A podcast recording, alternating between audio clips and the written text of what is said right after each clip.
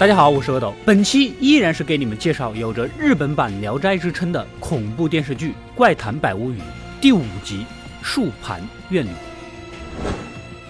故事开始，我们的阴阳师卢道长在集市摆地摊，正好就经过了一个家仆模样的人，心事重重的，似乎是家里发生了什么大事儿。看到道长的这些符呢，也就将信将疑的买了一张。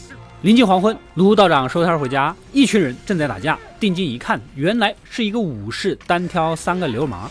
这个武士就是我们的男主了，叫做青山波墨，剑术是颇有天分，年纪轻轻呢就有个一官半爵。可是最近不知道怎么的，又是酗酒，又是找流氓掐架。按理说，一个有身份的武士是不屑于亲手碰这些街头小流氓的，何况是他这种少年得志、前途无量的年轻武士呢？这个青山波木啊，晚上睡觉又做噩梦，好像是被女鬼给缠上了，拿起刀出门就是一阵乱砍，嘴里还嚷嚷着要自杀，真的是发起疯来自己都不放过。幸好家里的管家给劝住了，这个管家就是白天买卢道长道符的那个家仆了。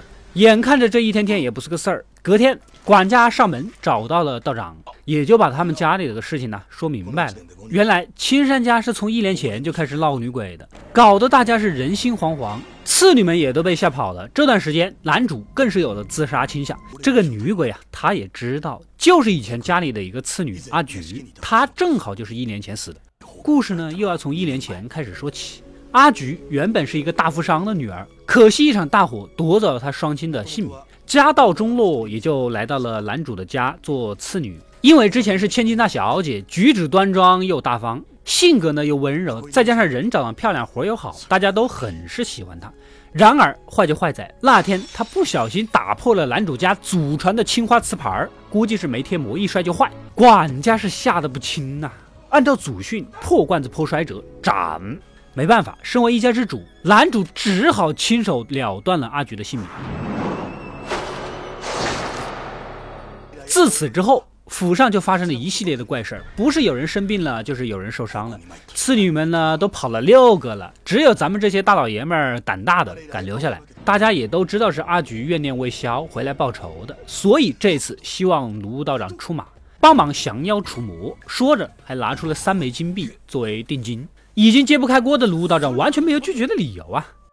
第二天道长就屁颠屁颠的来了，摆好架势准备施法。男主回家正好看到这一幕，什么？我家有鬼，你才有鬼，你们家才有鬼，你们全家都是鬼！直接拔刀将卢道长扫地出门。临走之前，道长一瞥眼，啊，不是你们家没有次女了吗？怎么还有个女的？哎，想不通。晚上，道长正准备睡觉，屋外突然就传来了敲门声，说是男主家来的人。这一看，不正好是白天那个妹子吗？难道是他们派你过来给我道歉的啊？看在你漂亮的份上，那就进来坐一坐吧。啊，让贫道帮你检查一下身体，看看有没有福缘之类的，也是极好的，是吧？可妹子的手刚刚一触碰到门的边沿，就像是被火烧了一样。卢道长心里明白，咱家是画了结界的，鬼进不来。难不成这个妹子是鬼？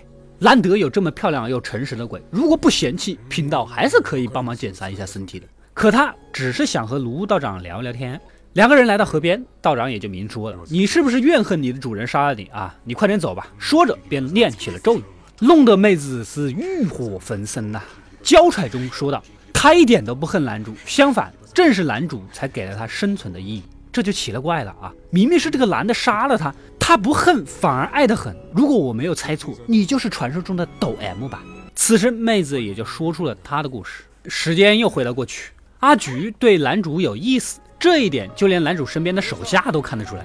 而阿菊一直以来的贴心照顾和温柔贤惠，再加上这种颜值，其实男主对她也早就动了心。两个人相互坦白了爱意。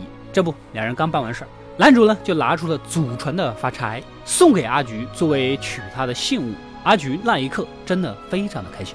但坏就坏在之后，男主的舅母上门走动，实则就是给男主介绍对象的。那个大酒保大人的奴啊，侬晓得吧？刚满十八岁，老好看了，身材老好，屁股老翘，老可爱，侬晓得吧？大酒保位高权重，愿意将女儿下嫁给你，上辈子积了多大的德？哎呦，以后飞黄腾达那是分分钟的事儿。男主这边面露难色了，鼓起勇气将自己要娶女佣阿菊的事儿给说了出来，哪知道舅妈大发雷霆，只要她活着，你就别想娶那种阶级的女人。舅妈，舅妈！做人不要强人所难，这种强扭的瓜根本就不甜，以后还指不定就闹掰了离婚了，还不如一开始就不要错爱。你可以把十八岁的妹子介绍给我啊，虽然我跟男主长得不是很像，但我的发型已经跟他很接近了呀。外面的阿菊也偷听到了这次谈话，正自伤心。男主出来宽慰他，放心吧，除了你谁也不娶。之后舅母频繁的来男主家游说，还想给阿菊安排别的歪瓜裂枣的对象。舅母呢也找阿菊谈话，家里的仆人呢也在谈论这门亲事。如果男主娶了阿菊，先不说前途的事儿，很有可能就会激怒那位大人，说不好还会给自己的族人带来灾难。阿菊这一听，才发现问题的严重性。正巧那位大酒保大人要来，男主吩咐拿出祖传未贴膜的青花瓷盘来招待贵客。管家反复叮嘱，这可不是普通的盘子，这是在青山家流传了两百多年的，即使打破一个盘子都会被斩首。阿菊呢，正在擦盘子的时候呢，男主又跑来告诉他，他已经决定好了，这次他要当面拒绝大酒保大人，说清楚娶你的事儿。如此一来，舅母也就死了心了，对吧？看着男主如此坚定，阿菊也有些慌了。男主是铁了心的，不顾性命的要娶她，他更不可能置男主的生死于不顾啊！想来想去，只有一个办法，让自己死，才能真正打消男主娶她的念头。于是故意打破了盘子。即便男主宽宏大量，如果你是不小心打碎的话，我也不会怪你的啊。可是如果是故意的，那么就真的没办法。阿菊一心求死，男主还是下不去手，想让阿菊逃走算了。可是阿菊觉得，如果离开了这里，比死还难受，也无处可去。如果死，他希望死在最爱的人的手里。最终，男主只能当着众人的面杀了阿菊，履行了家族的训诫。也不知道是哪个小祖宗想出来的这种祖训呢？至此之后，男主日渐消沉。天天找流氓群挑单挑，其实就是一心求死。回到现在，阿菊这次来就是希望卢道长救救男主，让他爱惜自己的生命，不要再这样堕落下去了。说完便消失，留下了那个发差。道长呢，也不得不感叹阿菊为爱牺牲性命的伟大。第二天，卢道长就来到男主家，亮出了那个发钗。你还记得这个吗？啊，阿菊希望你珍惜生命，好好的活下去。此时，之前约架的流氓也找上门来。男主头也不回地跑出去，准备决一死战。流氓果然就是流氓，二十多个人埋伏一个人也就算了，还一个一个的不穿裤子。作为流氓，你们也不至于如此的特点分明吧？男主毕竟是高阶武士，不落下风。众流氓呢也不敢轻举妄动。可一扭头，阿菊的鬼魂出现在了人后，摇着头，似乎是不想看到男主继续这样作践自己。男主扔掉了刀，似乎放弃了抵抗。流氓们一拥而上，几刀就将男主给结果了。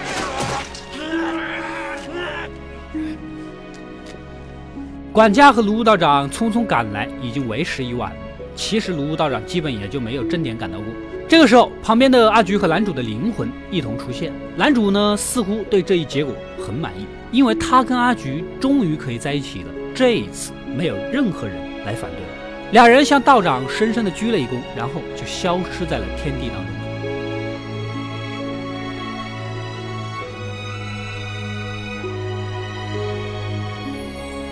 故事到这里就结束了。这次终于不是渣男，也不是渣女了，而是一对被棒打鸳鸯的情侣。虽然这个故事在古代，但是你们以为这种父母长辈不同意的爱情就没有发生在现代吗？我相信还是有的。可是我不会去说父母要把选择权利给孩子这类的老生常谈，因为我也见到过长辈牵线后幸福的，也见到过自由恋爱爱得死去活来，非君不嫁非你不娶的，最后闹掰了离婚的。人的一生太长。人又是最多变的生物，我只能说，遇到错的及时止损，以免错过下一个；遇到对的，就好好的珍惜吧。